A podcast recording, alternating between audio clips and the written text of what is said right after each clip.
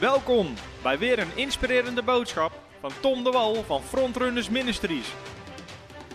We bidden dat je via deze aflevering geïnspireerd wordt in je leven met God en opgebouwd wordt in je geloof.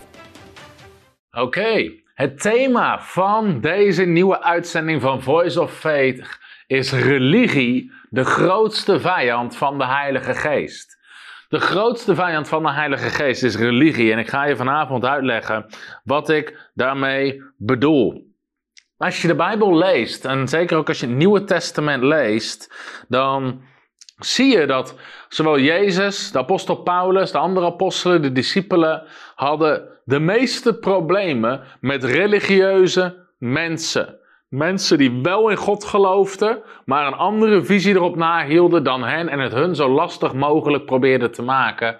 Eh, denk maar aan de fariseeërs, de schriftgeleerden, die Jezus, Paulus uh, constant tegenwerkte om hun bediening uit te oefenen. En alleen daarin zien we al dat religie was de grootste vijand van het werk van de Heilige Geest. In het boek Handelingen, als je het boek Handelingen leest, ging het telkens naar nieuwe steden, nieuwe plekken om het evangelie te preken, kerken te stichten.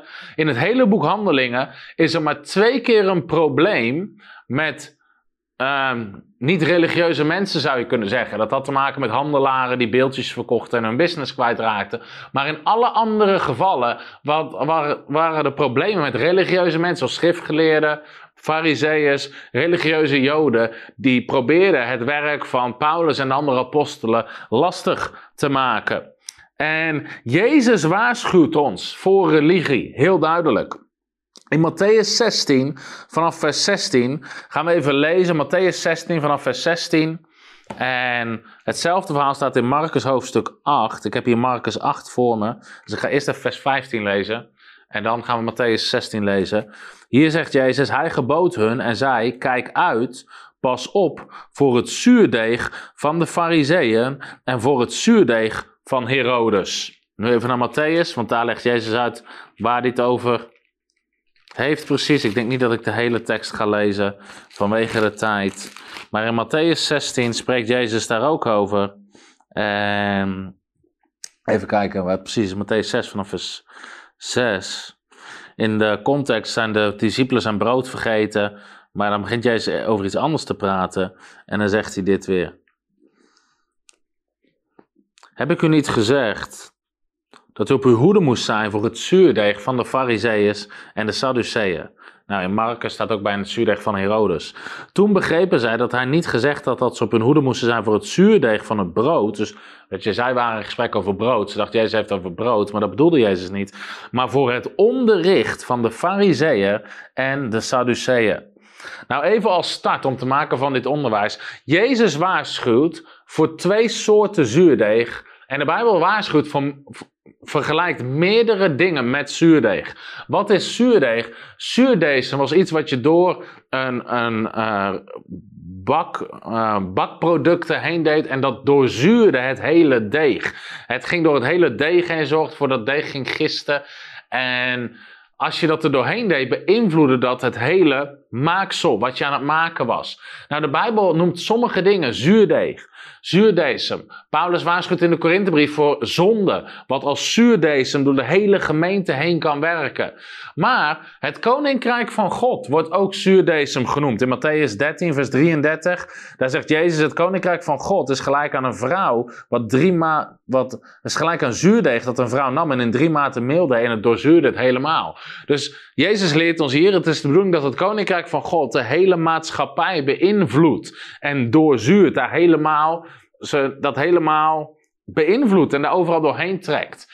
Maar Jezus waarschuwt, hier in die tekst die we hebben gelezen in Marcus, voor het zuurdesem van Herodes en het zuurdesem van de fariseeën en de schriftgeleerden. En de discipelen snapten, hij had het niet over brood, hij had het over hun onderricht, hun leer, hun manier van denken. Nou, Herodes staat symbool voor de wereld. Hij was een wereldse leider, politieke leider. Jezus waarschuwt voor het politieke denken van die tijd. Net zoals Paulus waarschuwt, uit mijn hoofd is het in de Filippense brief, voor de filosofieën en overleveringen van de wereld. Mensen die zich helemaal vullen met het politieke denken, die missen het koninkrijk van God. En ook christenen die daar heel druk mee bezig zijn, met wereldse manieren van denken, politieke manieren van dingen regelen. Jezus waarschuwt voor dat onderricht. Maar Jezus waarschuwt ook voor het onderricht van de Fariseeërs. Religieus onderwijs, wat mensen hun hele denken doorzuurt, als het ware. En wat dat betreft is religie en religieus denken en religieus onderricht is enorm gevaarlijk, maar ook heel kenmerkend. Wat ik al zei in het boek Handelingen, de grootste problemen waren niet met atheïsten, waren met andere gelovigen. Als je de brieven van Paulus leest, de grootste problemen waren niet met atheïsten, ook niet met de seculiere overheid. Het grootste probleem waren met andere gelovigen, het zij binnen, het zij buiten de gemeente. En religie, ehm, religieuze mensen met een religieus denken. En ik ga vanavond wil ik tien kenmerken behandelen van religieus denken. Ook dat we ons eigen leven kunnen spiegelen. Maar er is iets met religieuze mensen die willen controleren en tegenwerken en manipuleren het werk van de Heilige Geest. De Geest van God werkt niet samen met religie. Religie probeert God in een hokje te stoppen, God in hun vorm te stoppen, God in hun denken en hun manier te stoppen. Terwijl de geest van God en God zelf past niet in hokjes, niet in maniertjes, niet in specifieke stromingen. De geest van God en God is zoveel groter dan één mens kan bedenken, kan verzinnen, beredeneren of vastzetten in regels en, en dat soort dingen. Maar die religieuze geest, dat is echt een geest. Het is een geest van religie. Het is een geest. En het frappante is dat die wordt juist aangetrokken, die gaat juist af op het werk van de Heilige Geest. Waarom? Omdat de religieuze geest wil dat indammen, wil dat controleren en wil dat uitblussen. Daarom zie je zelfs in de bediening van Jezus dat de fariseeën, schriftgeleerden, wetgeleerden zich altijd verzamelden rondom Jezus. Met strikvragen, met manipulatie. Ze probeerden hem belachelijk te maken, ze probeerden hem onderuit te halen door hem allerlei hij zei, dit, dit, dit, is het werk van demonen, van Beelzebul. Dit is een valse leraar, een valse profeet. Deze man komt niet van God. Je zou denken dat religieuze mensen en religieuze geesten zich afkeren van het werk van de Heilige Geest. Maar in plaats daarvan gaan ze erop af om het te doven en te blussen. In de bediening van Jezus, in Lucas hoofdstuk 5, lezen we dat terwijl Jezus onderricht geeft, dat de fariseeën, schriftgeleerden, wetgeleerden uit de hele regio kwamen en in die samenkomsten zaten om te bekritiseren, om alles te testen. Dus juist religieuze geesten worden aangetrokken naar het werk van de Heilige Geest. Dit is iets zo belangrijks om te beseffen. Ik zeg het hier even tussen neus en lippen door. Maar overal waar de Heilige Geest werkt, komt een religieuze geest achteraan om dat in te dammen, om dat te stoppen met kritiek, veroordeling, um, met theologie waar dat niet in past. En dat is iets wat heel veel christenen niet doorhebben. Want zodra er werk van God komt, zodra het werk van de Heilige Geest komt, wat komt daar meteen is kritiek en veroordeling en beschuldiging. Dat hoort erbij, want dat is die religieuze geest die daarop afkomt om dat werk van God in te dammen. En veel christenen luisteren naar die stemmen van die religieuze geest. En die gaan zelfs lezen in de krant en op Google wat, wat die religieuze geest, de religieuze mensen ervan vinden. En hangen daar hun waardeoordeel af of dat het wel of niet een werk van God is. Terwijl Jezus zegt, aan de vruchten herken je de boom. Aan de vruchten herken je de boom. Ken, kijk naar wat het resultaat is. Zelfs van Jezus zeiden ze, dit is een valse leraar, valse profeet. Hij doet wonderen en tekenen door de demonen. Die religieuze geesten waren als de kippen bij om een werk van God zwart te maken. Zodra een werk van God zwart gemaakt wordt, is het een kenmerk van een religieuze geest. En helaas gaan heel veel Christenen gaan daarin mee, omdat ze niet dat onderscheid hebben. Dat is zo belangrijk om dat te beseffen.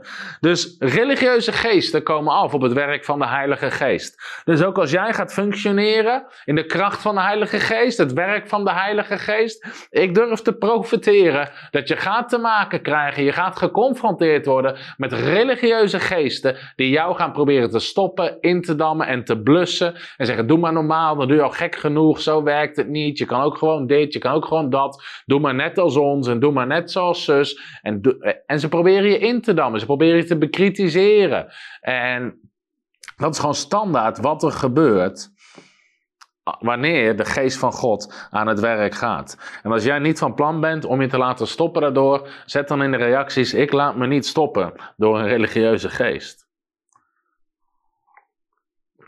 Nou, wat zijn kenmerken van religie en kenmerk van religieuze geesten? En ik ga de tien met je noemen. Nummer 1. Religie zet eigen regels, meningen en gewoontes boven de waarheid van Gods woord. Nog een keer. Religie zet eigen regels, meningen, gewoontes boven de waarheid van Gods woord. Ik ga weer even naar Marcus hoofdstuk 7, want hier zien we dat zo ontzettend krachtig. In Marcus hoofdstuk 7, let op, hier zie, hier, hier zie je het meteen in het woord van God. Marcus 7 vanaf vers 1. Dit is zo interessant.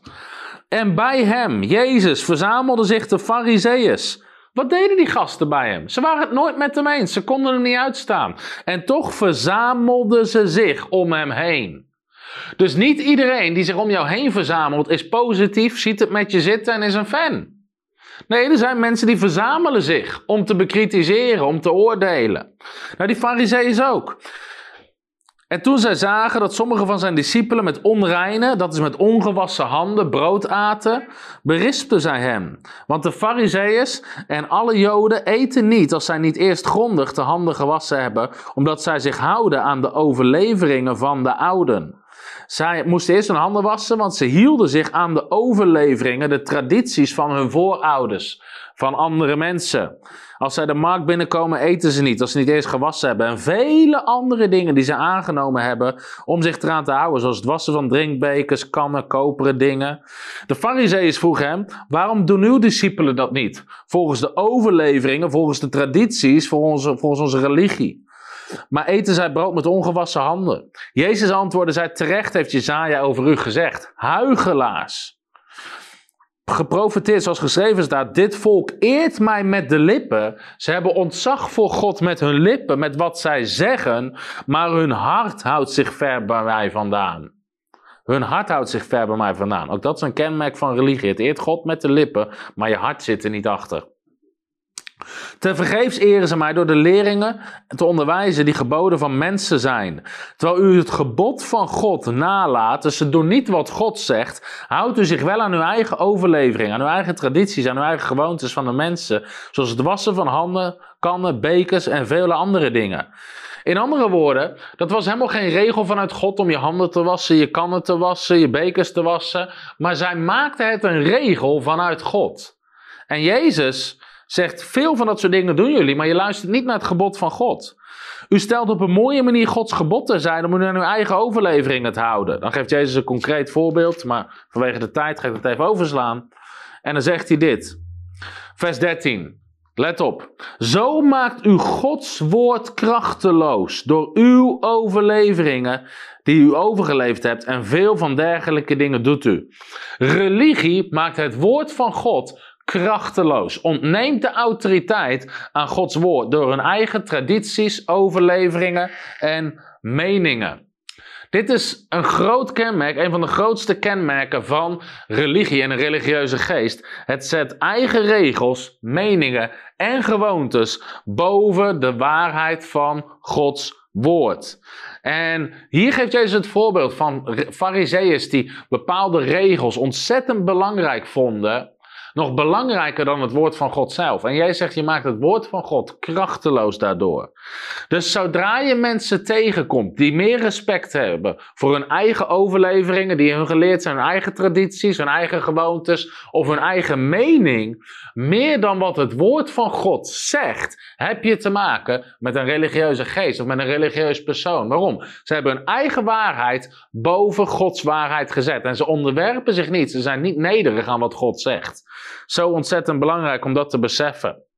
Nou, dit is een groot probleem in het algemeen in de kerk van Nederland. Maar niet alleen van Nederland, wereldwijd. Mensen hebben meer respect en zelfs meer geloof in tradities van mensen, overleveringen van mensen en meningen van mensen.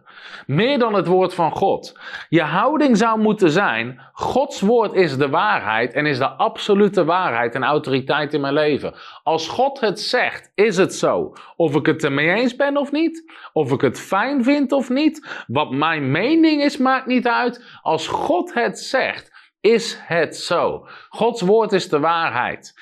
Nou, heel veel mensen hebben hun eigen mening hoger staan dan het woord van God. En weet je, kan er tal van voorbeelden in noemen, maar ik moet zo lachen met sommige van mijn boeken. Heb ik gewoon expres een Bijbelse titel gegeven. Bidden is ontvangen. Daaronder staat letterlijk een Bijbeltekst. En ieder die bidt, ontvangt. Je wil niet weten hoeveel kritiek we hebben gehad van religieuze mensen op deze titel. Bidden is ontvangen. En ieder die bidt ontvangt. Je kan toch niet zeggen dat een ieder die bidt ontvangt. Ik zeg dit niet, Jezus zegt dit. Het staat er nog achter, Matthäus 7, vers 8. Tom de Wal onderwijst dat een ieder die bidt ontvangt. Bij frontrunners onderwijzen dat ieder die bidt Mensen zetten hun eigen mening boven het woord van God. Ze zeggen wel, en ieder die bidt ontvangt, maar hoeveel van jullie weten dat dat niet zo is? Je kan wel bidden, maar of dat het uiteindelijk gebeurt of niet, hebben wij niet in de hand. In dit boek laat ik zien 20 Bijbelteksten die laten zien, iedere keer als de Bijbel spreekt over gebed, belooft het gebedsverhoring. Alles wat u in gebed vraagt, in geloof, zult u ontvangen. Alles wat u de Vader zult vragen, in mijn naam, zal ik doen. Vraag wat u maar wil en het zal u ten deel vallen. Wat u ook de Vader maar vraagt in mijn naam, hij zal het u geven. Alles wat u de Vader zult bidden in mijn naam, zal er tekst na tekst na tekst na tekst. En er zijn nog steeds mensen die zeggen, ja maar, ja maar. Nee, geen ja maar, ja en amen. De Bijbel zegt, al Gods beloftes zijn ja en amen, niet ja maar. En zodra mensen komen met maar, maar, dan zie je, daar zit daar een stuk van hun eigen mening, wat ze proberen te zetten boven het woord van God. Mijn andere boek, Jezus aanraken, heeft als ondertitel, hoe iedereen kan genezen door Jezus aanraken. Aan te raken. Dat is letterlijk een Bijbeltekst. Allen die hem aanraakten, werden gezond. Marcus 6, vers 56.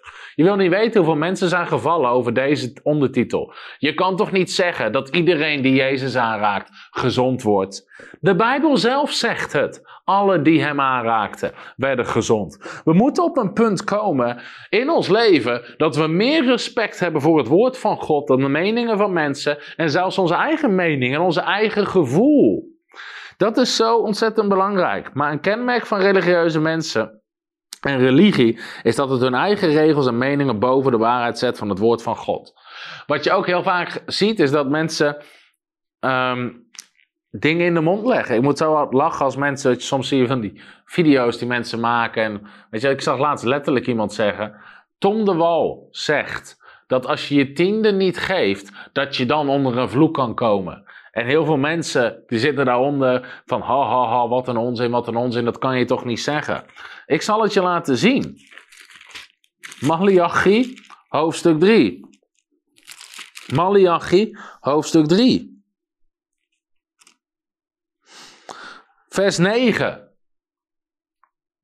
Even voor de duidelijkheid. Hier staat Malachi hoofdstuk 3. Niet Tom de Wal hoofdstuk 3. Dit is niet TDW-vertaling. Dit is de HSV-vertaling. En dit is Malachi. En Malachi, ik was er niet eens toen Malachi dit opschreef. Zo oud ben ik niet. U bent door de vloek getroffen, omdat u mij berooft als volk in zijn geheel. Breng al de tienden naar het voorraadhuis. Hier staat letterlijk, want hier vragen ze zou een mens God beroven? Werkelijk, u berooft mij. Waarvan beroven u? Van de tiende. Daardoor bent u door de vloek getroffen. Tom de Wal zegt dit niet. God zelf zegt dit door de profeet Malachi in zijn woord. Misschien staat het je niet aan. Misschien vind je het niet fijn. Misschien voelt het niet fijn. Maar het is wat God zegt door zijn profeet in zijn woord tegen zijn volk. En dan uh, kenmerk dat Tom de Wal zegt. Nee, Tom de Wal zegt het niet. Tom de Wal leest het alleen voor. En dat is mijn taak als prediker. Ik zeg wat het woord zegt. Weet je, ook heel vaak zie je um, Tom de Wal onderwijs dat er kracht zit in je woorden en dat je kan hebben wat je zegt. Jezus zegt in Marcus 11, vers 23: Want voorwaar ik zeg u, wie geloof zal hebben en tegen deze berg zal zeggen: wordt opgeheven in de zee en niet zal twijfelen in zijn hart, maar geloof zal hebben dat wat hij zegt gebeuren zal, het zal gebeuren wat hij zegt. Jezus zegt dat. Jezus zegt dat. En heel veel proberen mensen je woorden in de mond te leggen, terwijl je gewoon zegt wat Jezus zegt. Tom de Wal onderwijs, als je geen geloof hebt dat God geen wonderen kan doen. Dat zijn letterlijk Bijbelteksten. Jezus kon geen wonderen doen vanwege hun ongeloof. Dat zijn letterlijk Bijbelteksten. Dus wat religie doet, zet eigen regels, meningen, gewoontes boven de waarheid van Gods woord. Dus wat we nodig hebben is nederigheid als het gaat om het woord van God. Als Gods woord het zegt, is het zo. Kom ik niet aan met ja maar, of nee, of misschien, of wat. Nee, God zegt het. Er zijn heel veel dingen in het woord van God die pijn doen. In de zin die snijden. Het woord is als een tweesnijdend zwaard. Soms doet het pijn. Soms confronteert het je. Maar dan is het juist het moment om je te onderwerpen. En niet te gaan rebelleren. Niet je eigen mening erop na te houden. En dat gebeurt heel veel. Ook op het gebied van bevrijding, genezing. Al die dingen meer. Dat is nummer één. Nummer 2. Religie beoordeelt en bekritiseert anderen en verantwoordt dat. Ik heb als tekstverwijzing Matthäus 12, vers 22. Matthäus 12, vanaf vers 22. Religie beoordeelt en bekritiseert anderen en verantwoordt dat.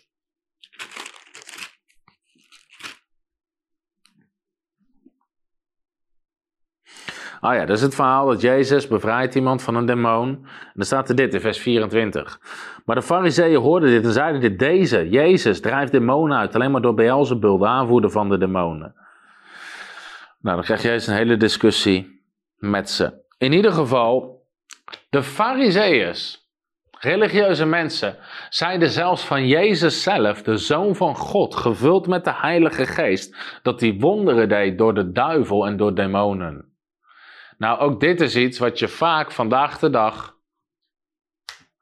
nog steeds hoort. Zodra God wonderen doet, zodra er een opwekking is, zeggen mensen: pas op, het is van de duivel. Zodra je dat zegt, zit je op een heel gevaarlijk spoor. Zit je op een heel gevaarlijk spoor. Want Jezus zegt in ditzelfde hoofdstuk hierna, spreekt over de zonde tegen de Heilige Geest en het lasteren van de Heilige Geest. Door mensen de wonderen van God toewezen aan de duivel. En je mag het zelf lezen en zelf bepalen wat jij ervan vindt. Maar als ik dat lees, denk ik: oké, je moet heel voorzichtig zijn om te zeggen van dingen dat het van de duivel is. Zelfs van Jezus zeiden ze het, omdat ze het niet begrepen. Dus wat doet religie? Het beoordeelt en bekritiseert anderen en verantwoordt dat. De religieuze leiders hadden overal kritiek op. Wat Jezus deed op de Sabbat, of die mensen genas, of die eten at, hoe hij demonen uitdreef, wat zijn discipelen deden, wat zijn discipelen zeiden, op de uitspraken van Jezus. Notabene waar hij geboren was, waar hij opgegroeid was. Jezus kon niks goed doen in hun ogen. Kenmerken van religieuze mensen, ze weten altijd fouten te vinden. Ze weten altijd fouten te vinden. Dus, en ze kunnen dit nog eens een keer met hun eigen Bijbelteksten en kennis onderbouwen ook. En verantwoorden. Ook die fariseeën, weet je wel. Ja, maar staat er niet geschreven. Ze hadden zelfs Bijbelteksten. En soms hadden ze gelijk, maar zaten ze er toch naast. Toen Jezus tegen die verlamde man zei, zonde zou u vergeven, zeiden de fariseeërs, wie kan zonde vergeven dan God alleen? Deze last het God. Ze hadden gelijk, wie kan zonde vergeven dan God alleen? Alleen ze zaten er ook naast, want wie het deed, was de Zoon van God zelf. Dus Zelfs als mensen dingen met Bijbelteksten en Bijbelkennis kunnen onderbouwen en verantwoorden, dat is nooit een verantwoording om dingen te bekritiseren. Als jouw theologie ervoor zorgt dat je anderen bekritiseert en beoordeelt, beweeg je in een religieuze geest, niet in de Heilige Geest. Nog een keer. Als jouw theologie jouw beeld van God en ook jouw leer van God ervoor zorgt dat je anderen bekritiseert en oordeelt, beweeg je in een religieuze geest en niet in de Heilige Geest.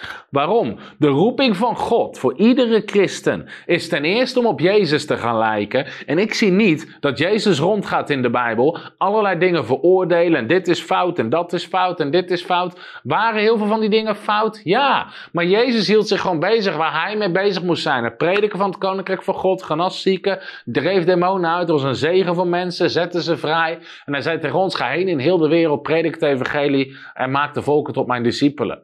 Jezus zegt niet, ga rond als een soort keurmeester met een checklist, of dat je overal mee eens bent, of het in jouw theologie, of het in jouw beeld past. God roept ons om het evangelie te prediken. De naam frontrunners komt van 1 Korinthe 9, waar Paulus ons oproept om de race te rennen en voorop te lopen. En we allemaal moeten de wedloop lopen. We zijn allemaal geroepen om frontrunners te zijn. God roept jou om jouw wedloop te lopen. Hij roept je niet als scheidsrechter om de wedloop van een ander te bekritiseren en te beoordelen. God heeft je niet geroepen als scheidsrechter. God roept niemand als scheidsrechter. God roept je om jouw wedloop te lopen. En dat is, dat, dat is zo ontzettend belangrijk. Sommige mensen denken dat ze Gods scheidsrechter zijn. Galaten 6, vers 4 zegt dit: Laat ieder zijn eigen werk beproeven. Dan zal hij alleen voor zichzelf stof tot roemen hebben en niet voor de ander. Romeinen 14, vers 4. Wie bent u dat u de huisslaaf van een ander oordeelt? Of hij staat of valt, gaat alleen zijn eigen Heer aan. Zodra iemands focus verschuift van het woord van God onderwijzen, mensen discipelen, de gemeente opbouwen, vrucht dragen, getuigen van Jezus, naar beoordelen, bekritiseren, controleren, ben je gegaan van een beweging van de Heilige Geest naar een beweging van een religieuze geest. Ik vertel dit voorbeeld al vaker in diensten toen ik een klein mannetje was, toen ik een jaar of denk vijf was, met, met oud en nieuw, zag ik een keer iemand die in de brand stond. Die man die stook een brandstapel aan met benzine en benzinedamp. En terwijl die man het aanstond, hij stond helemaal in de brand. En hij begon rond te rennen. En weet je, dat beeld staat nog steeds op mijn netvlies. Dat zijn dingen die vergeet je nooit meer als je dat gezien hebt. En één ding viel me op aan die man die in de brand stond. Hij was niet langer bezig met wat anderen van hem vonden. Hij was alleen nog maar aan het rennen. En uiteindelijk, hij werd geblust, hij is niet overleden, het is allemaal goed gegaan. Maar als jij in de fik staat, dit is de les waar ik naartoe wil. Als jij in de fik staat voor de Heilige Geest, ben je niet bezig met wat anderen van je vinden. Ben je ook niet bezig om anderen te beoordelen. Je bent gewoon bezig met jouw race te rennen voor het vuur van God. Hoe duidelijk is de Bijbel over het feit, oordeel niet opdat u niet geoordeeld wordt. Nou, aan de ene kant, sommigen zeggen, ja, maar je moet toch ook bepaalde dingen oordelen. Je moet toch ook bepaalde dingen oordelen. Ja, dat is zo. Alleen, hoe zit dat? Ten eerste kan je dingen voor jezelf beoordelen. Of dat het de Bijbelse boodschap is, of dat de vrucht goed is. En dan kan je voor jezelf beslissen of dat je wil ontvangen van een kerk, een bediening of wat dan ook. Of dat je zegt, hé, hey, de boodschap is goed, de vrucht is goed, weet je wel, dit, is een goed ding. Maar als jij het ergens niet mee eens bent, ben je niet geroepen om dat overal rond te gaan bazuinen en je mening te gaan doen. De enige keer dat dat jouw verantwoordelijkheid is, als het gaat om de mensen waar jij over bent gesteld. Want heel vaak zeggen mensen, ja, maar Paulus en Petrus waarschuwden ook voor dwaalleraren. Het de valko is dat heel veel mensen waarschuwen voor dwaalleraren over mensen die helemaal geen dwaalleraren zijn. Ze hebben alleen een andere visie, soms een andere, iets andere invalshoek en soms nog niet eens alleen maar een andere stijl of een andere gewoonte en mensen vinden het al een dwaalleraar. Dit is het ding. Je bent verantwoordelijk waar jij overgesteld bent. Paulus en Petrus waarschuwen de gemeentes waar zij verantwoordelijk over zijn. Als je voorganger bent van een gemeente, moet je wel degelijk dingen beoordelen in jouw gemeente om te zorgen dat het zuiver blijft. In jouw gezin moet je wel degelijk dingen beoordelen. Als jij verantwoordelijkheid hebt over het kinderwerk in jouw kerk, moet je daar wel degelijk, ben je ook verantwoordelijk om de dingen te beoordelen. Of dat ze goed gaan, of het, of het zuiver is, wat daar geleerd wordt, of dat goed is. Dan is dat jouw verantwoordelijkheid. Maar het is niet jouw taak om dat te doen over gebieden wat niet jouw verantwoordelijkheid is. Dat is zo belangrijk om te beseffen. Kenmerk nummer drie.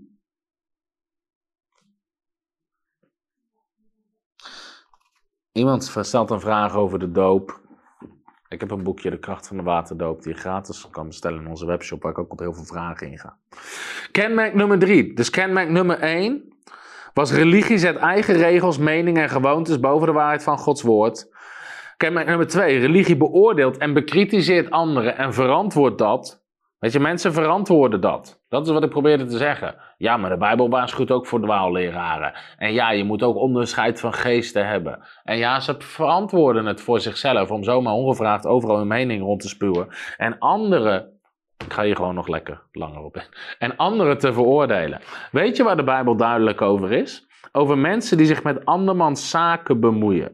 En als Nederlander is dit iets. Weet je, we zijn zo gewend om overal onze mening over te geven. En, en je mening te hebben. En dat soort dingen, weet je, dat is gewoon, lijkt wel heilig voor heel veel mensen, hun mening. En weet je, je kan ook gewoon leren om je mening voor je te houden. Als het niet jouw verantwoordelijkheidsgebied is, jouw mening niet gevraagd wordt en jouw mening niet relevant is. De Bijbel is namelijk heel erg duidelijk. Ik ga even kijken of ik het snel kan vinden. Misschien weet iemand waar het staat. Ik dacht dat het in Jacobus, Jacobus een aantal dingen opnoemt. Of het is Petrus. En een van de dingen die op, op, opnoemt is mensen die zich met andermans zaken bemoeien. Mensen die zich met andermans zaken bemoeien. Als iemand weet waar het staat, mag je het zeggen.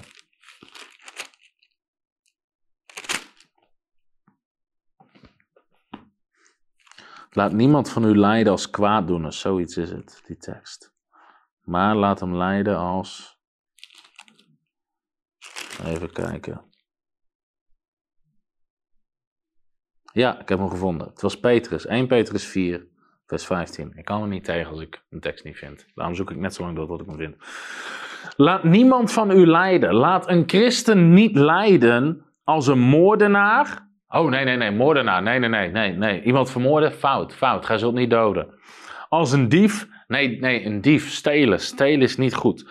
Kwaaddoener? Weet je, nee, kwaaddoen is niet goed. Je wil niet lijden omdat je een moordenaar bent, een dief, kwaaddoener. Of als iemand die zich met de zaken van iemand anders bemoeit.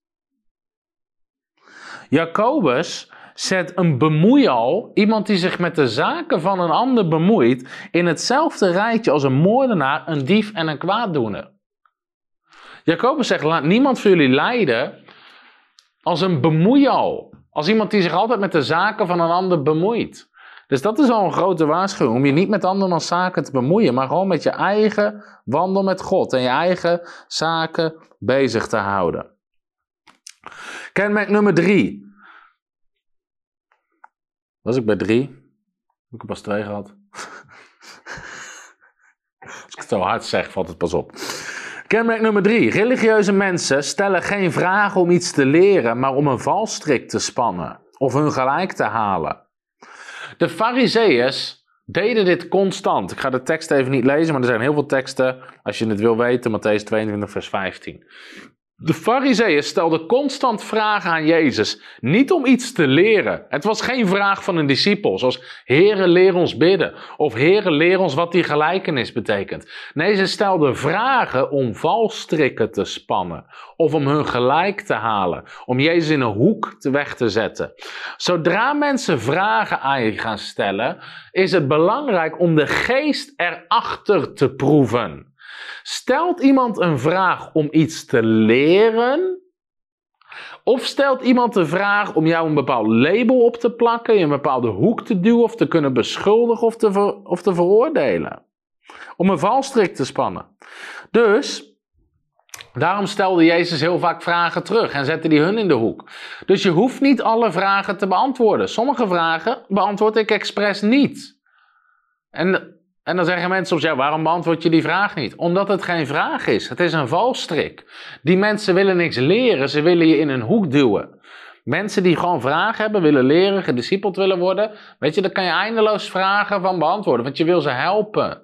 Maar er zijn ook mensen die willen jou niet helpen, die willen onderuit halen met hun vragen.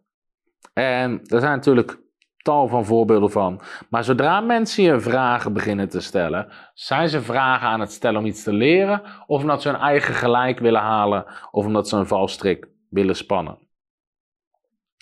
Net zoals een vraag bijvoorbeeld over. Ga ik daar een. Nee, ik ga ook geen voorbeeld. Iedereen kan hier voorbeelden bij verzinnen. Het gaat erom dat zodra mensen vragen stellen. Ik ga toch een voorbeeld noemen. Een tijd terug deed ik ergens een seminar over het thema genezing. En, en ook andere leiders, bekende leiders, mochten vragen instellen over dat thema. En het doel van de seminar was om mensen praktisch te trainen. En er zijn altijd leiders die moeten dan de vraag stellen: hoe ga je om met mensen die niet genezen? Wil die leider echt leren hoe die om moet gaan met mensen die niet genezen in zijn gemeente? Of wil die graag horen uit je mond iets waarop hij je kan veroordelen en zeggen: zie je wel? Dus als ik niet proef dat mensen iets willen leren, geef ik geen antwoord op die vraag. Dus wat ik dan doe, is ik stel een vraag terug. Hoe ga je om met mensen die niet genezen in de gemeente? Wanneer ben je gestopt met geloven voor genezing voor die persoon? Nadat je één keer gebeden hebt, nadat je twee keer gebeden hebt, hoe heeft dat proces eruit gezien? En heel vaak kunnen ze daar helemaal geen antwoord op geven, omdat het geen oprechte vraag is. Het is niet zo dat je dan een antwoord krijgt. Nou, we hebben deze vrouw, we hebben nou twee keer mee gebeden, we zien geen verandering. Wat, wat, zouden we kunnen doen? Heb je tips? Nee, het is een algemene vraag om een valstrik te stellen. En daar moet je niet aan meedoen. Als er straks vragen zijn, beantwoord ik ze graag. Nummer 4. Religie weigert eigen verantwoordelijkheid en aansprakelijkheid vanwege theologie. Religie weigert eigen verantwoordelijkheid of aansprakelijkheid vanwege theologie. Nou, ook een kenmerk van religie is soms dat het te overgeestelijk is. Alles ligt aan God. En het heeft soms te maken met twee dingen. Bijvoorbeeld de soevereiniteit van God. Ach, ik kan wel bidden en geloven, maar of God het doet of niet, bepaalt hij uiteindelijk zelf. Dat zijn uitspraken, die hoor je heel vaak. Ten eerste gaat het meteen met het eerste kenmerk. Ze zetten hun eigen mening boven het woord van God. Want Jezus zegt, en ieder die bidt, een bid in geloof, die ontvangt. Jezus zegt niet, en ieder die bidt in geloof, uiteindelijk bepaalt God het zelf. Dat is niet wat hij zegt. Jezus zegt, en ieder die bidt in geloof, die ontvangt. Dus, dat is gewoon wat Jezus zegt. Maar heel veel mensen hun eigen fouten, weet je, alles wijst toe aan God. Ach, God is soeverein, God heeft een ander plan, Gods wegen zijn anders. Met de meest, ik heb het zelfs christenen horen zeggen over hun scheiding. Ach ja, uiteindelijk horen we ook te lijden in deze wereld. Nee, nee, dat is geen manier om een scheiding goed te praten. Of om overspel goed te praten. Of om iets anders goed te praten.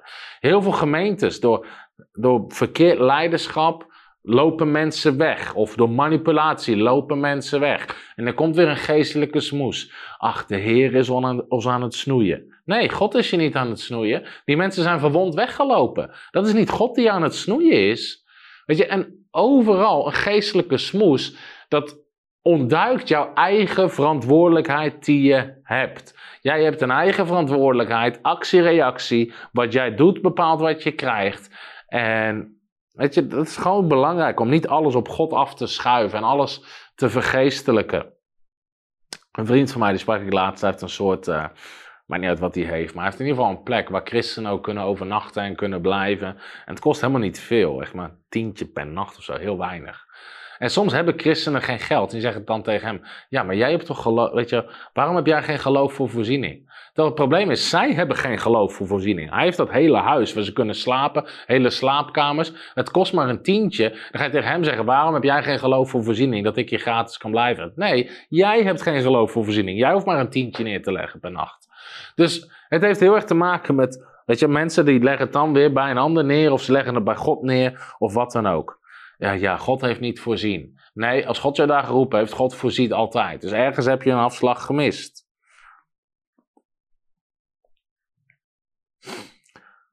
Meest, weet je,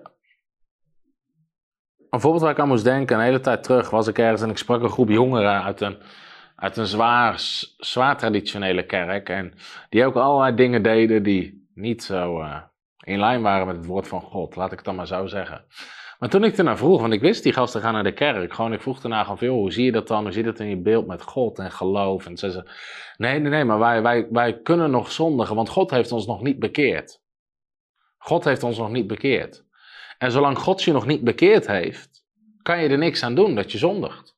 Dus in andere woorden, ze deden gewoon heel bewust, gewoon planmatig, deden ze dingen die tegen het woord van God ingingen. Zoals met allerlei mensen naar bed en al dat soort dingen. Ja, want God heeft me nog niet bekeerd. Nee, dat is een kenmerk van religie. God de schuld geven van jouw probleem of van jouw handelingen. Kenmerk nummer 5. We gaan al sneller. Religie is vaak eenrichtingsverkeer. Religie is eenrichtingsverkeer. Religie scheidt God van de mens. In die zin, religie vindt het goed als de mens heel erg zijn best doet voor God, zich heel erg inzet, heel erg werkt voor God. Maar het is heel erg eenrichtingsverkeer van de mens naar God toe. En wat religie vaak weigert, is God die naar de mens toe dingen wil doen. En ik haal wel eens het voorbeeld aan van Johannes 13, waar Jezus de voeten wast van de discipelen. En dan zegt uh, Petrus, nee heer, niet mijn voeten. U, u, mag mijn voeten niet wassen. Petrus had er geen probleem mee om Jezus te dienen, maar had er wel een probleem mee toen Jezus hem wilde dienen, iets voor hem wilde doen. Het ding is, God is een goede vader die persoonlijk betrokken wil zijn bij ieder aspect van zijn leven. Wat belangrijk is voor jou, is belangrijk voor hem. En religie zegt, nee, nee, nee, dat vindt God niet belangrijk. Je hoeft niet te bidden voor hoofdpijn, dat, dat vindt God niet belangrijk. Je mag niet bidden voor een auto of voor een fiets of voor een vakantie. Dat vindt God niet belangrijk. Het houdt God op afstand, het duwt God weg. Religie heeft er geen probleem mee om God te dienen, om hard te werken in de kerk, functies, taken te vervullen, werken voor God. Maar God die iets doet voor jou, wordt afgehouden. En ik gaf gisteren nog dit voorbeeld op onze parttime bijbelschool. Matthäus 6 vers 33. Ik ben opgegroeid in een heel lief christelijk gezin, in een, in een lieve gemeente met hele lieve mensen. En één zo'n liedje ging altijd over het koninkrijk van God. Zoek eerst het koninkrijk van God. Nou, jullie kennen het liedje allemaal. Matthäus 6 vers 33. Zoek eerst het koninkrijk van God. Op een of andere manier ging het altijd over dat. Zoek eerst het koninkrijk van God. En kinderen, je moet wel het koninkrijk van God eerst zoeken. En zoek eerst het koninkrijk van God. En zet Gods koninkrijk op de eerste plaats. Maar het ging nooit over het tweede gedeelte van dat vers. En al het andere zal u erbij gegeven worden. Ik heb er nog nooit iets over gehoord. Al het andere wordt u daarbij gegeven. Wat is al dat andere? Als je Matthäus hoofdstuk 6 leest, de dingen waar de heidenen naar verlangen. Heidenen zijn druk bezig met de kleding, met huizen, met mammon, met geld, met, met al die dingen meer. En Jezus zegt, jongens, zet het koninkrijk van God op de eerste plek. Zet Gods heerschappij op de eerste plek. En al dat andere wordt je erbij gegeven. Nou, religie heeft er geen moeite mee om Gods koninkrijk op de eerste plek te zetten. Maar zodra je zegt, God wil al dat andere jou erbij geven, de dingen waar de heidenen naar verlangen. Nee, nee, nee, nee, nee, nee, nee, nee, nee, nee, nee. Ho, ho, ho, stop, stop, stop, stop. In één keer vinden, je wordt gewoon afgekraakt. Dat is welvaartsevangelie, prosperity gospel, werelds. Jezus zelf zegt, als je het koninkrijk van God op deze plek zet, geeft God je al het andere erbij. Het is gewoon een bijzaak, een bijproduct. We vinden het geweldig soms als mensen het koninkrijk van God op de eerste plek zetten. Zeggen, jongen, jongen, moet je die zendeling nou zien? Of moet je die persoon nou zien? Die zet God helemaal op zijn eerste plek, die is zo gehoorzaam. Maar als God vervolgens al die andere dingen erbij begint te geven, beginnen mensen te zeggen, maar dat kan toch niet? En dat is toch niet de bedoeling? Hoe kun je nou als zendeling? Of hoe kun je nou als predikant? Hoe kun je nou als bediening in, in zo'n auto rijden? Of daar op vakantie gaan? Of dit. Misschien is het God die ze al die andere dingen er gewoon bij geeft. Omdat ze Gods koninkrijk op de eerste plek hebben gezet. Maar daar hebben we dan in één keer moeite mee. Hetzelfde met de Bijbel zegt: verneder je onder de hand van God. En hij zal u verhogen. Nou, mensen die zich vernederen vinden we prachtig. Maar als God mensen begint te verhogen, hebben we daar soms in één keer moeite mee. En dat is ergens een kenmerk van religie. We hebben het geen probleem om dingen voor God te doen. Maar zodra God dingen voor ons doet, dan is het in één keer moeilijk. Religie moet wat dat betreft ook weinig hebben van persoonlijke ervaringen. Persoonlijke ervaringen.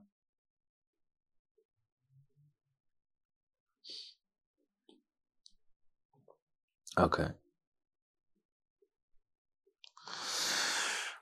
Nummer 6. Religie is gebaseerd op redenatie in plaats van relatie. Religie is gebaseerd op redenatie in plaats van relatie.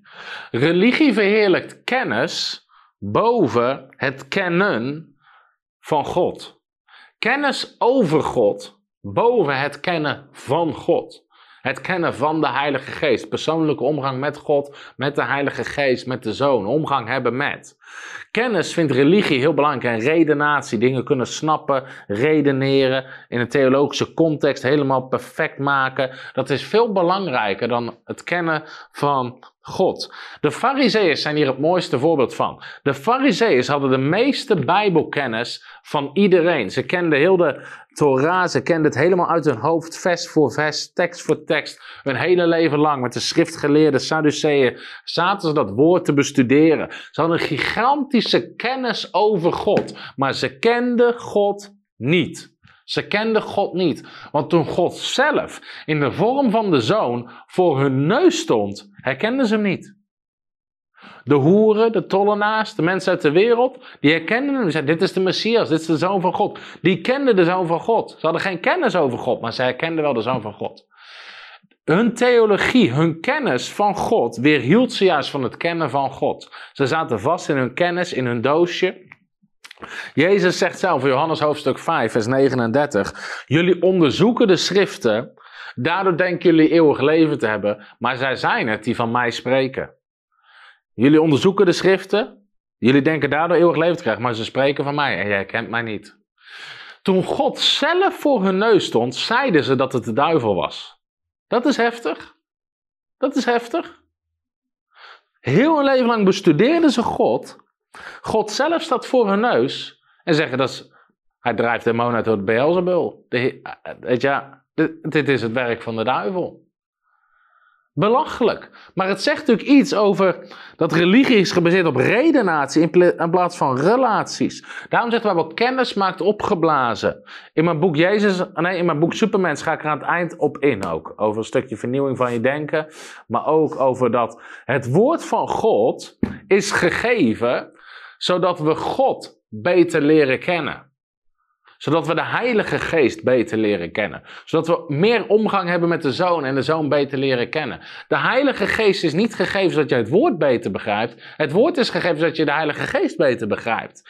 Weet je, de drie eenheid is Vader, Zoon, Heilige Geest. En iedereen die mij kent weet dat ik een groot respect heb voor het woord van God. Ik heb in deze uitzending nog gezegd, het woord van God is absolute autoriteit. Als God het zegt, is het zo. Maar de drie eenheid is Vader, Zoon, Heilige Geest. En door het woord leren we de drie eenheid beter kennen. Religieuze mensen zijn heel strak in de leer. Daarom zeg ik wel eens, hoe strenger in de leer, hoe verder van de Heer en hoe grimmiger de sfeer. Hoe strenger in de leer, hoe verder van de Heer en hoe grimmiger de sfeer. Dat zag je ook bij de Farizeeërs. Ze waren ontzettend streng in de leer, ontzettend ver van de Heer en hoe grimmiger werd de sfeer. Overal waar die gasten kwamen, waren niet de attributen van het koninkrijk van God. Jezus zelf zegt, het koninkrijk van God is niet in eten en drinken. Um, het staat trouwens in Romeinen, hoofdstuk 14.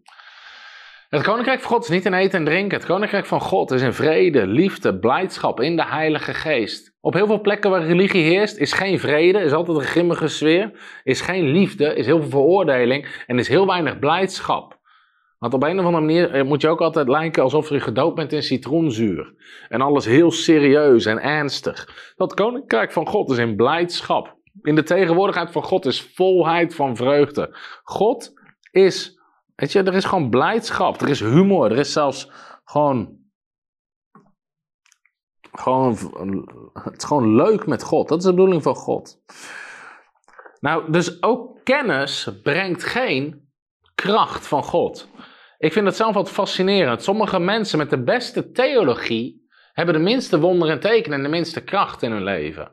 Je theologie, ook op het gebied van genezing, kan helemaal kloppen, maar er gebeuren geen wonderen en geen genezingen.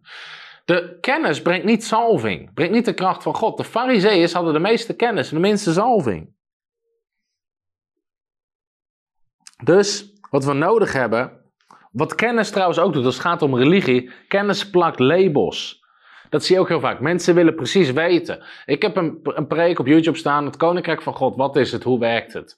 Zodra mensen met een religieuze geest het term Koninkrijk van God, bam, label, Kingdom Now.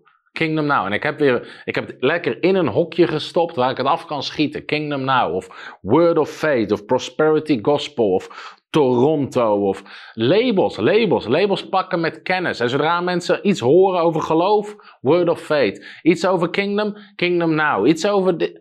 Weet je, dat is hoe religie werkt. Het werkt met kennis, met labels en veroordeling. Typisch kenmerk van religie. Terwijl God kan buiten onze kennis om. Weet je, ik zelf, dit, is iets wat ik vaak vertel, maar toen ik nog thuis woonde, ik was een keer thuis aan het bidden op mijn slaapkamer, het ook gewoon aan, het bidden was in de tegenwoordigheid van God. En ik kwam de kracht van God, kwam mijn slaapkamer in, een soort handelingen 2. Het voelde wel alsof een wervelwind van de Heilige Geest, ik werd letterlijk opgepakt. Ik viel op de grond en ik lag te schudden, te schudden op de grond, op mijn slaapkamer, onder de kracht van God. Ik was gewoon aan het bidden. En met dat me dat overkomt, was ik gewoon zo overrompeld dat ik ook, weet je, ik dacht ook van, wat is dit? Is dit God? Wat is dit? En ik zei, en ik zei Heer, weet je, weet staat, dit, staat dit in de Bijbel? Wat, wat is dit, wat ik hier ervaar? En ik hoor, kraakhelder, dit is een bizarre, ik hoor de stem van God. Die zegt Psalm 96, vers 9. En ik wist niet wat er stond. Je, ik letterlijk kroop naar mijn Bijbel toe. Ik zat gewoon onder de kracht van God. Kroop naar mijn Bijbel toe. Ik had een MBV jongere Bijbel. Ik kroop naar mijn Bijbel toe, pakte mijn Bijbel, zocht die tekst op. En daar stond: Beef voor mijn aangezicht. Beef voor mijn aangezicht. Nou, als ik psalmen zit te lezen en lees beef voor mijn aangezicht, is dat niet waar ik aan denk. Maar dat is letterlijk wat mij overkwam. En God liet me gewoon zien, joh, ik ben zoveel meer dan jouw kennis. En, en, en ook wat de, weet je, hoe dingen in het woord staan. We kunnen dan kijken naar de regeltjes. En mensen als ze dat horen, van oh nee, daar valt iemand op de grond en die begint te schudden. Nou, dat is niet bijbels. Nou, de Bijbel zegt beef voor mijn aangezicht. Ja, maar dat betekent niet. Hoe, weet je dat, dat dat niet dat betekent? Als God wil dat het dat betekent, als God op die manier wil werken. In een boek Handelingen schudden hele gebouwen onder de kracht van God. En daar hadden ze geen moeite mee. Wij hebben er soms een moeite mee als een persoon schudt onder de kracht van God. Als de kracht van God over iemand komt. Wat dat betreft, God kan je niet in een doosje stoppen en zeggen: zo zit het. Nummer 7, ik ga het sneller doorheen. Religie is gebaseerd op het verleden. Lucas 11, vers 47. Jezus zei, wee u, want u bouwt de grafmonumenten voor de profeten, maar uw vaderen hebben hen gedood. Jezus zei tegen de fariseeën, jullie bouwen grafmonumenten voor de profeten. Dan worden die graven waren monumenten, waren belangrijk, die graven van de profeten. Maar hun vader, hun voorouders hadden ze gedood. In andere woorden, het verleden vinden ze fantastisch. Heel veel mensen, als het gaat om religie, is ook een kenmerk. Het is altijd God in het verleden, ja vroeger, Vroeger bij de Reformatie of toen of bij wat het ook was, weet je, vroeger, dat was God. Ooit in de toekomst, weet je later in het duizendjarig vrederijk of op de nieuwe hemel, nieuwe aarde of ergens anders in Afrika of in Azië of in Suriname, maar niet hier en nu. Dat is een kenmerk van religie. Het wijst altijd of naar het verleden of naar de toekomst of naar ergens anders, zolang God maar niet hier en nu iets wil doen en iets gaat doen. En dat is een kenmerk. Dus ook de fariseeërs, de profeten Elia, Elisa, Jeremia vinden ze helemaal fantastisch. Maar hun voorouders, Jeremia werd gedood in een put gestopt. En nu zei ze, ja nee, de profeet Jeremia heeft gezegd. Jij zegt, jullie hebben hem zelf gedood. Religie is vastzitten in de openbaring van gisteren. Derek Prins beschrijft religie met zo'n golf op het strand. Derek Prins zegt, de oude golf die op het strand komt, die golf die op het strand komt, die golf die rolt weer terug de zee in. En werkt de nieuwe golf tegen. Dat is religie. Zorg ervoor dat je nooit zo'n oude golf bent. Weet je, mensen die zitten een bepaalde golf van de Heilige Geest. God doet iets. God geeft een openbaring. Over redding door genade. Met de reformatie. Over de doop. Over de vervulling met de Heilige Geest. Over heiligheid. God geeft een openbaring. Dus een golf van God die komt. Alleen wat vaak gebeurt, is dat die golf die stroomt weer terug tegen de nieuwe golf van God in. Want God is weer iets nieuws aan het doen. Zie, ik doe een nieuw ding, zegt de Heer. Nadat de openbaring kwam over redding door genade, kwam de openbaring over de waterdoop en de vervulling met de Heilige Geest. En heel vaak zie je dat de vorige stroming de volgende stroming tegenwerkt. Dus religie is ontstaan op een beweging van God of uit een beweging van God, op basis van het woord van God, maar is niet verder ontwikkeld. Het zit vast in vroeger. Ik ga geen namen noemen, dit is een typisch voorbeeld. Maar een tijdje terug werd ik geïnterviewd door iemand. En uh, in ieder geval, die zei: Ja, ik uh, zei tegen iemand dat ik jou ging interviewen. En die zei: Die Tom de Wal moet niet denken dat wat hij doet nieuw is. In de jaren negentig deden wij ook demonen uitdrijven en zieken genezen. Ja, dat is precies het probleem. Jullie deden het in de jaren negentig. Maar diegene die dat zei, vandaag de dag doet hij er niks meer mee. Weet je, vastzitten in openbaar, ja, dat hebben we vroeger ook gedaan. Het is voor nu. Nu hebben mensen last van demonen. Nu gaan mensen gebukt onder ziekte. Nu hebben mensen dat nodig. Weet je, en het is niet voor vroeger, het is voor nu. Kenmerk nummer 8. Religie is twistziek. Twistziek. Paulus waarschuwt regelmatig in zijn brieven voor twistziek.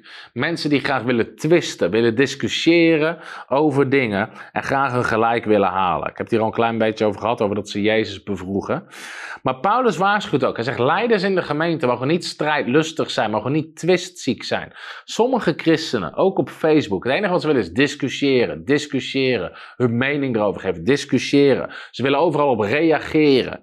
Religie is twistziek. Mensen denken dat het een recht is om te discussiëren. We zien het ook wel eens op ons YouTube, op ons Facebookpagina. Je kan het voor die mensen ook nooit goed doen. Doe je een genezingsdienst, zet ze eronder. Het gaat niet alleen om genezing. Doe je een bevrijdingsdienst, zeggen ze. Het gaat niet alleen om bevrijding. Doe je een bijbelschool, zeggen ze. Het gaat niet alleen om het verzamelen van. Voor die mensen kan je nooit iets goed doen.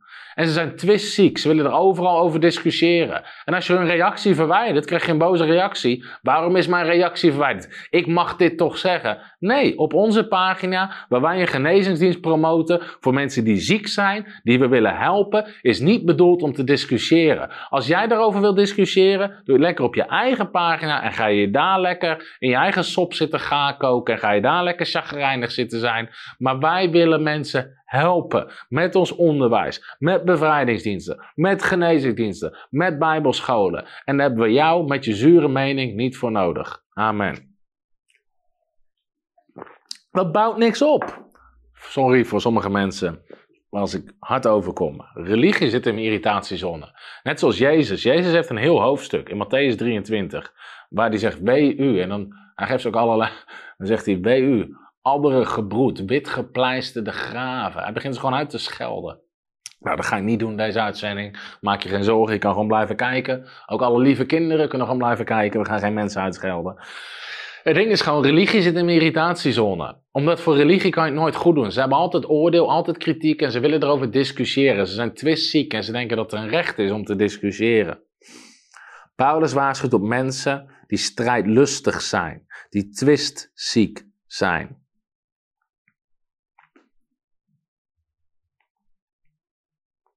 Pa Paulus zegt dit tegen Titus over de christenen herinneren hen eraan en zegt hij dat zij niemand belasteren, niet strijdlustig zijn, maar welwillend. En zachtmoedigheid bewijzen aan alle mensen. Zachtmoedigheid. Sowieso, als je openbaar gewoon dingen van een bediening of een kerk gaat zitten bekritiseren omdat jij een mening hebt. Wat is er mis met je hoofd? Dat je denkt, hoe duidelijk is de Bijbel over het feit dat je wat je doet, je bent geroepen ter opbouw van het lichaam van Christus. Je moet het lichaam opbouwen, niet afkraken, niet veroordelen. Bouw het lichaam op. Bouw mee.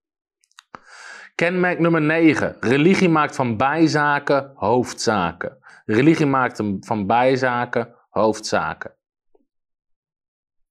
Nou, er zijn hoofdzaken als het gaat om de evangelie, zoals het kruisdood, opstanding van Jezus, komst van de Heilige Geest, dat soort dingen. Op hoofdzaken is het gewoon belangrijk dat de eenheid is. Op bijzaken kan de verscheidenheid zijn. Kunnen verschillende visies zijn op de gaven van de geest, de herkomst van demonen, dat soort dingen. Maar in alle zaken is liefde het belangrijkste. Nogmaals, op hoofdzaken eenheid, op bijzaken verscheidenheid en in alle zaken liefde. En wat religie doet, is ze maken van bijzaken hoofdzaken. Zodra mensen een klein stukje pakken van het woord van God en daar een hele doctrine en alles omheen hangen. Soms hoor je mensen letterlijk zeggen, bijvoorbeeld over eindtijd, dat er mensen geloven of Jezus nou voor of na de grote verdrukking terugkomt. Nee, de mensen iets anders geloven. Nee, nee, nee, die komen niet in, weet je, die komen niet in de hemel.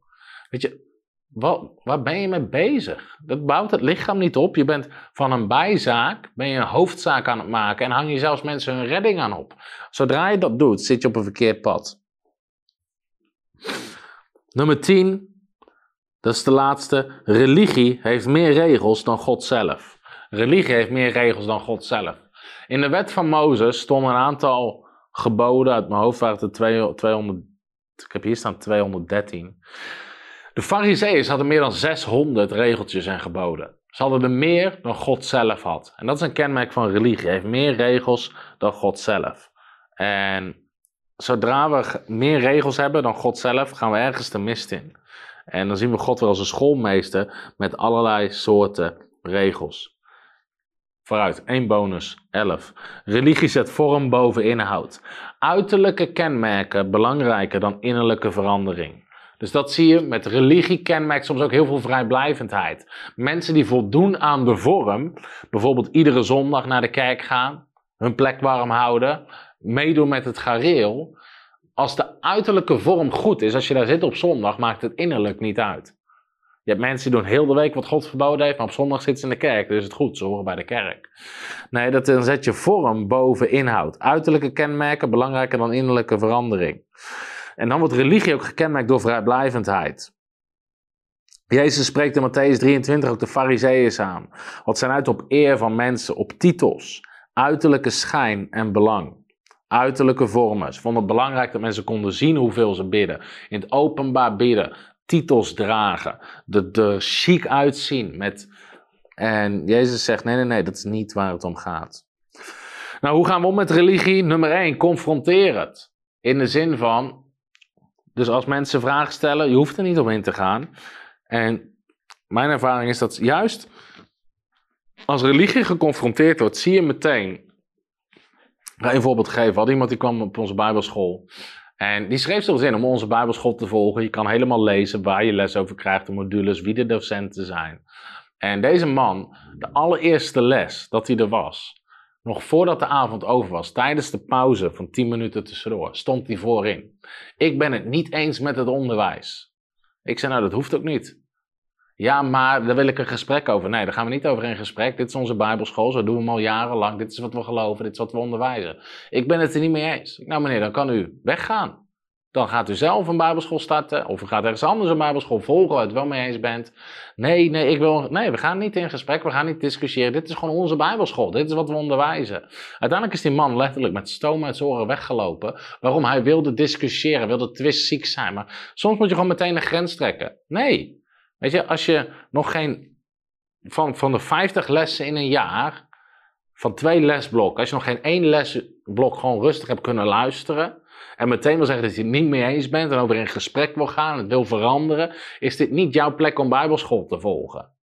En als je het dan heel belangrijk vindt dat mensen dat horen, wat jij vindt, dan start je zelf een Bijbelschool. En dan kijken we hoeveel mensen Bijbelschool komen volgen bij je. En ik wens je God zegen. En dat ben ik oprecht. Maar dit, dit, dit is hoe wij het doen.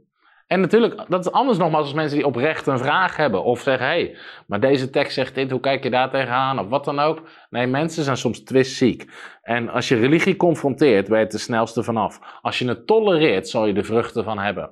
Probleem is, in veel kerken wordt religie getolereerd in plaats van geconfronteerd. En ze hebben de vruchten van. En als je het merkt in je eigen leven, is het niet confronteren, maar bekeren. Bekeer je ervan en let er gewoon op.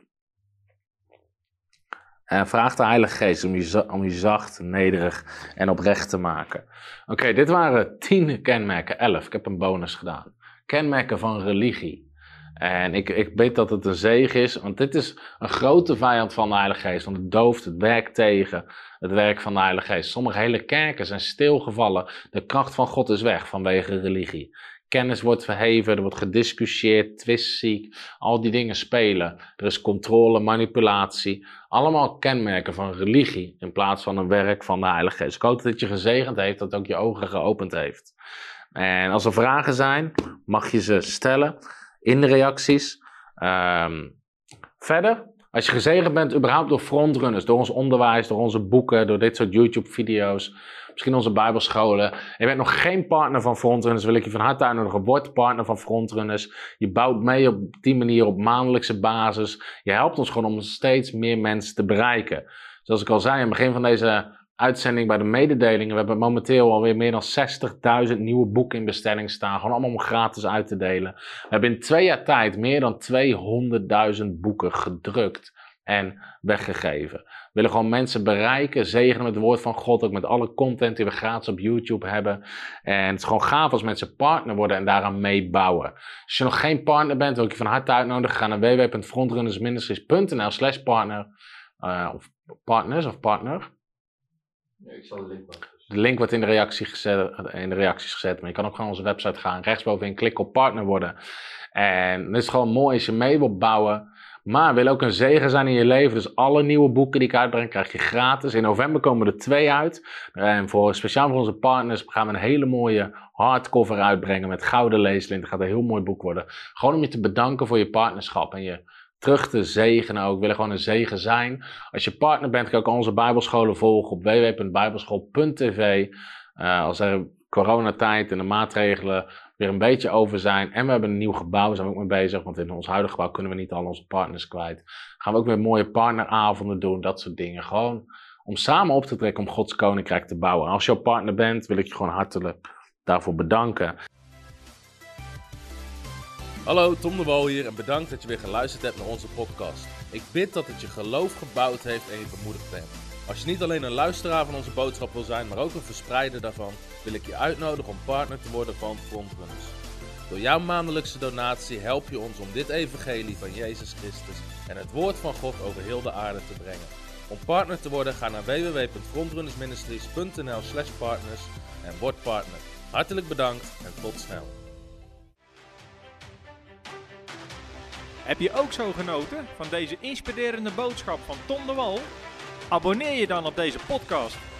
Volg ons op Facebook en op Instagram en kijk op onze website frontrunnersministries.nl.